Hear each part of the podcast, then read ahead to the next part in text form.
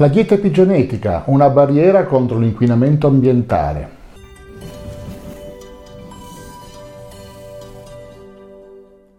Sono Fulvio Dominici Cardino, presidente del Movimento Estensione Vita. L'alimentazione nelle prime fasi della vita può influenzare profondamente lo sviluppo attraverso la regolazione dell'espressione genica, anche quando il DNA non viene alterato. Abbiamo visto che in realtà l'epigenetica è molto importante. È questa serie di segnalibro che vanno ad attaccarsi lungo la catena della DNA, la doppia elica, e anche sugli stoni, i rocchetti su cui il DNA è avvolto, e vanno a modificare quali parti del DNA vengono espresse e quali parti rimangono dormienti. Un gruppo di ricercatori dell'Università dell'Alabama a Birmingham riassume le prove che una dieta epigenetica può aiutare a proteggere dagli effetti negativi dell'esposizione all'inquinamento ambientale, sia in utero sia dopo la nascita. Le prove che l'epigenetica faccia in modo di cambiare l'espressione del DNA senza cambiare ciò che c'è nel DNA stesso, le abbiamo sotto gli occhi. Per esempio, la presenza o l'assenza di pappa reale determina se le larve delle api da miele femmina sviluppano una regina, se c'è la pappa reale, o un'operaia, essenzialmente sterile. In un recente articolo pubblicato su Clinical Epigenetics si è riportato il ruolo importante di diete specifiche nella protezione dei disturbi genetici ed epigenetici indotti dall'inquinamento ambientale attraverso la regolazione dell'espressione genica pure quando il DNA non viene alterato. Ci sono delle cose, soprattutto determinate dall'alimentazione, ma anche da altre condizioni dell'ambiente in cui ci si trova, in cui si trova addirittura la nostra madre quando eravamo ancora nell'utero, che hanno cambiato l'espressione epigenetica, quindi il DNA non viene cambiato, viene cambiato l'elenco di questi segnalibri, di questi chupa chups, di questi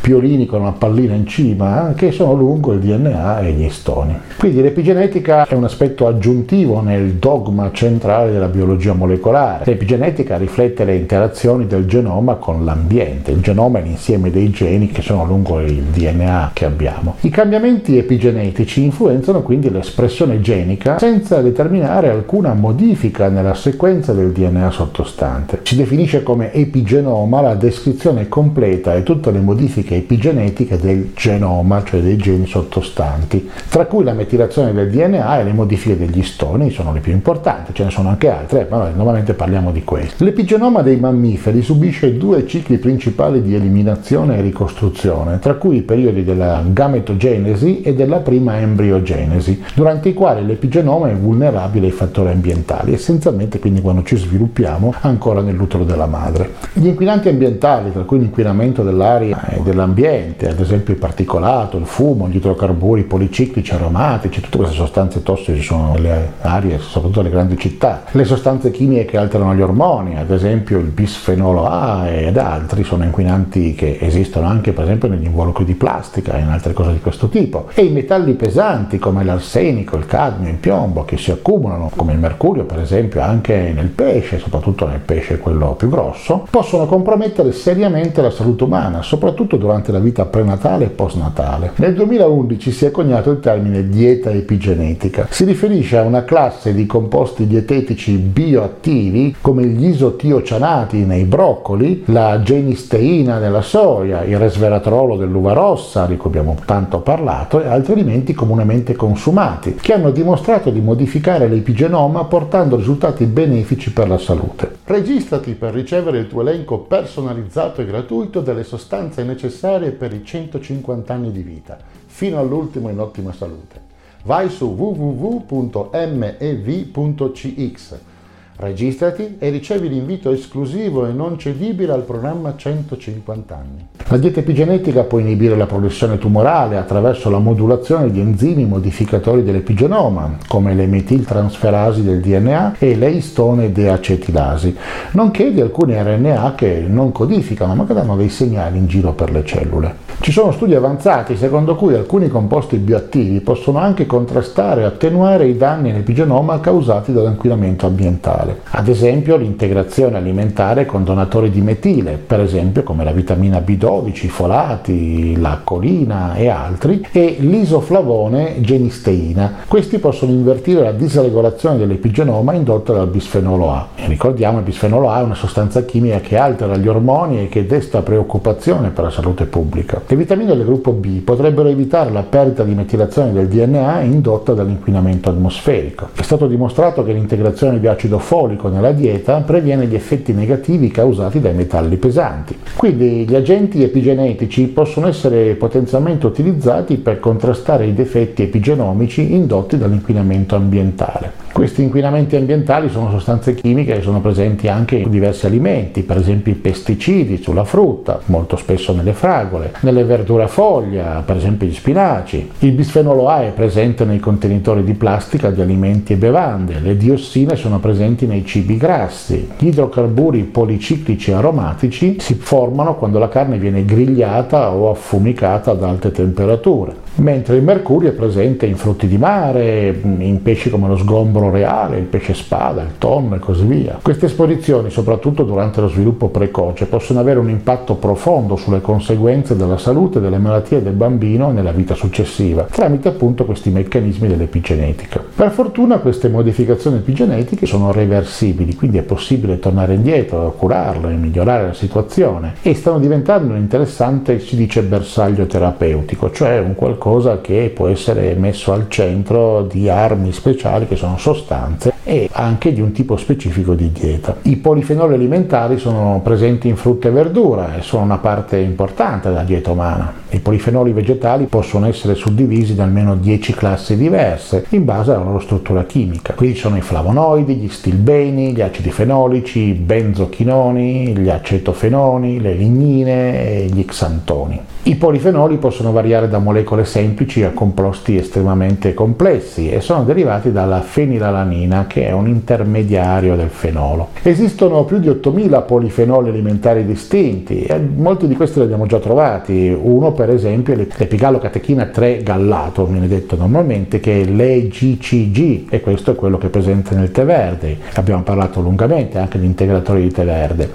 Un altro importante è la curcumina, di cui abbiamo parlato diffusamente presente, un altro è il resveratrolo e anche di questo abbiamo fatto dei video. Questi polifenoli alimentari hanno un ruolo protettivo contro le malattie e hanno anche un impatto significativo sulla prevenzione del cancro. Sono stati identificati diversi meccanismi che contribuiscono a spiegare la natura preventiva dei polifenoli perché fanno bene, tra cui la loro capacità di alterare l'epigenoma delle cellule tumorali attraverso il rimodellamento della cromatina e la riattivazione di geni silenziati. Questo è molto importante, questo potenziale chemiopreventivo dei polifenoli alimentari può essere ricondotto alla loro capacità di inibire una serie di sostanze particolari e di agire come modificatori degli stoni, questi rocchetti su cui il DNA è avvolto. Queste proprietà dei polifenoli alimentari possono modificare in modo significativo l'epigenoma delle cellule tumorali e sono considerate possibilità interessanti per la terapia antitumorale. I polifenoli sono molto presenti nel tè. Dopo l'acqua il tè è la bevanda più consumata al mondo, con circa 20 miliardi di tazze consumate ogni giorno. I tre tipi di tè più comuni sono il tè verde, il nero e l'oolong. Si differenziano in base al grado di fermentazione a cui sono sottoposti. Le foglie di tè verde sono essiccate e tostate ma non fermentate, mentre quelle di tè nero sono ben fermentate e quelle di tè oolong sono parzialmente fermentate. Molti studi hanno indicato che i composti presenti nel tè possono ridurre il rischio di malattie, tra cui il cancro. Questo perché il tè contiene appunto composti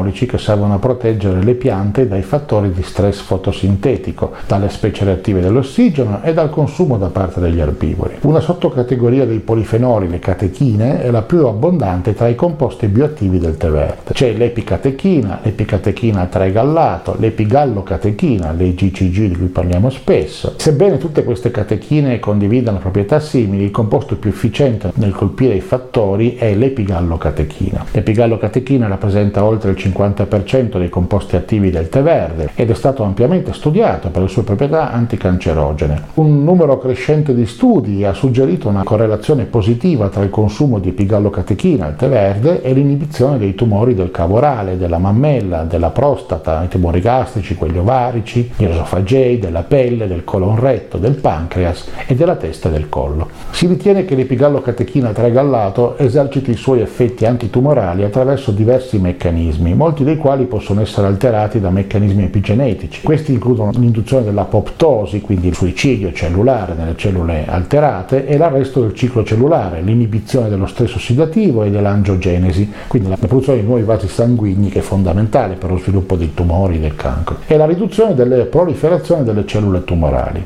Si è visto che nel trattamento del cancro al seno l'epigallocatechina è in grado di riattivare l'espressione del recettore degli estrogeni alfa. Questo perché è importante? È importante perché nella terapia del cancro al seno ci sono molte opzioni terapeutiche che utilizzano questa via. Ci sono inoltre degli studi che hanno indicato che il trattamento con epigallocatechina con EGCG di cellule di carcinoma mammario ha provocato un'inibizione di un gene particolare si chiama HTERT e una diminuzione dipendente dal tempo della medicazione del promotore di questo gene. Questo porta a una diminuzione dell'attività della telomerasi in queste cellule. La telomerasi abbiamo visto che è un enzima che riallunga i telomeri e rende quindi queste cellule maligne praticamente immortali. Quindi diminuire l'attività è molto importante. Per quanto riguarda di cui abbiamo già parlato ampiamente, si trova naturalmente in diverse piante, tra cui l'arachidi, i gelsi, i mirtilli e chiaramente è più abbondante nella buccia dell'uva rossa. Il resveratrolo viene consumato quindi anche sotto forma di vino alla fine. Le proprietà antiossidanti, antinfiammatorie e antitumorali del resveratrolo si manifestano attraverso diverse vie molecolari e biochimiche.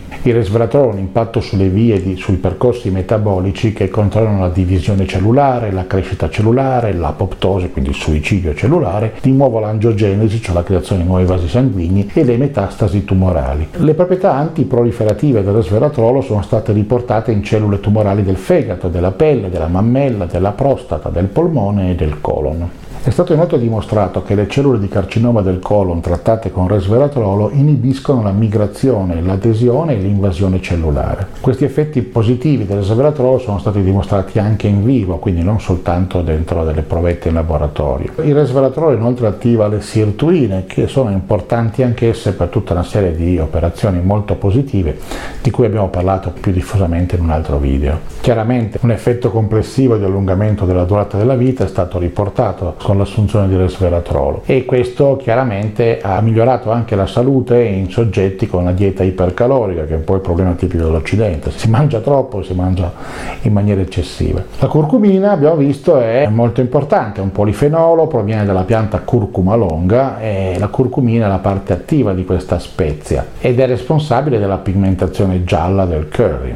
Questo componente bioattivo della dieta ha proprietà antinfiammatorie, antiossidanti, antiangiogeniche, quindi contro la produzione di nuovi vasi sanguigni e antitumorali ed è utilizzato come agente terapeutico nella medicina indiana e cinese. Si è visto che la curcumina ha anche effetti epigenomici sull'epigenoma, anzi si è visto che il DNA nelle cellule leucemiche ha mostrato una ipometilazione globale dopo il trattamento con curcumina, quindi vuol dire che la metilazione è tornata indietro, quindi la deriva epigenetica che è quella che ci porta verso la vecchiaia è tornata indietro dopo un trattamento con curcumina. La curcumina poi è fortemente antinfiammatoria e c'è una prova di un legame tra l'infiammazione e alterazioni epigenetiche che alla fine si riscontrano anche nel cancro. Abbiamo parlato poi degli isotiocianati. Gli isotiocianati sono una categoria di composti dietetici presenti nelle verdure crucifere, tra cui broccoli, cavoli, cavoletti Bruxelles e così via. Gli isotiocianati sono caratterizzati da un gruppo funzionale contenente zolfo. Gli isotiocianati hanno proprietà proapoptotiche, quindi attivano l'apoptosi cellulare, il suicidio delle cellule danneggiate o a fine vita e antiproliferative, quindi impediscono il fatto che le cellule proliferino in modo incontrollato. Diverse ricerche hanno dimostrato che gli isotiocianati inibiscono la crescita delle cellule tumorali. È noto che gli isotiocianati influenzano l'epigenoma, quindi riducono questa deriva epigenetica. È stato riportato che inibiscono attività di specifiche molecole e svolgono un ruolo nel rimodellamento della cromatina. Questo cosa fa? Può indurre l'arresto del ciclo cellulare delle cellule di cancro alla prostata e di leucemia. Uno dei principali composti isotiocianati si chiama SFN. L'SFN è un isotiocianato presente nelle le verdure crucifere come i broccoli. Si parla poi anche spesso del selenio. Il selenio è un nutriente presente nelle noci del Brasile, nel pollo, nella carne di selvaggina e nel manzo. Il selenio è un elemento essenziale, ha proprietà antiossidanti, pro-apoptotiche, quindi stimola l'apoptosi cellulare un'altra volta, quindi il suicidio delle cellule danneggiate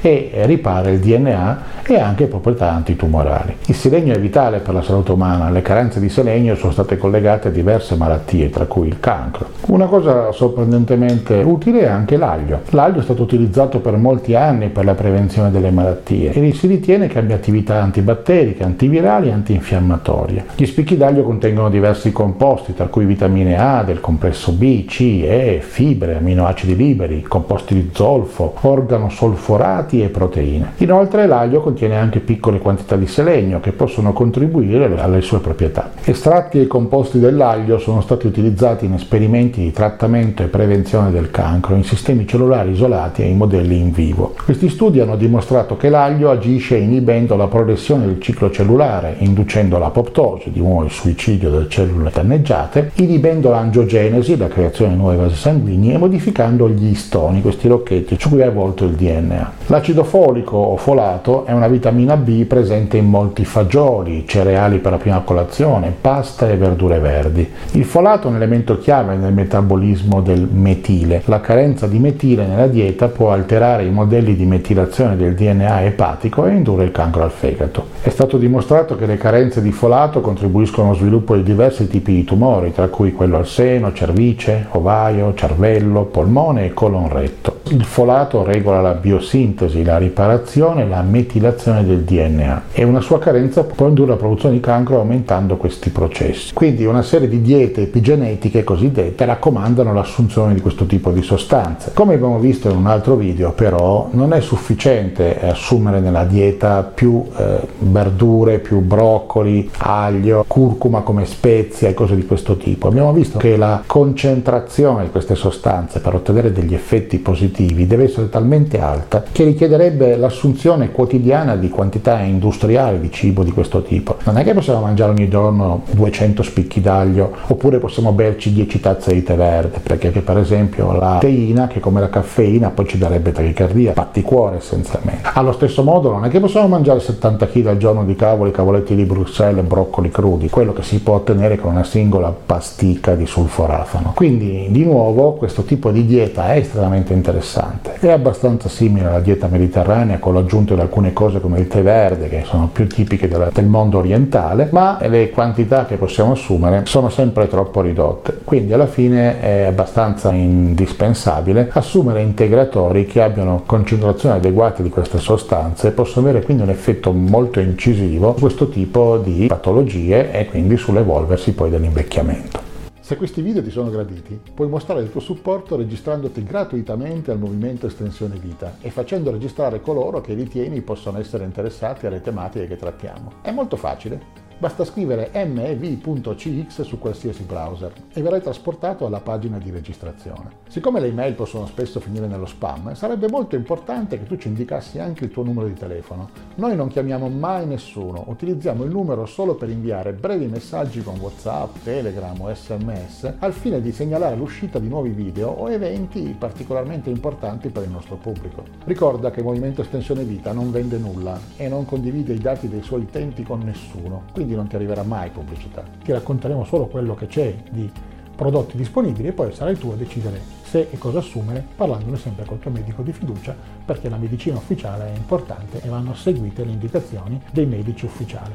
Non diciamo che questa cosa si va a sostituire a una vita sana e a una dieta sana e al fatto di andare a farsi controllare tutte le volte che serve e assumere tutti i medicinali che ci vengono prescritti. Questo è un potenziamento che ci fa rimanere operativi, lucidi e in grado di goderci la vita.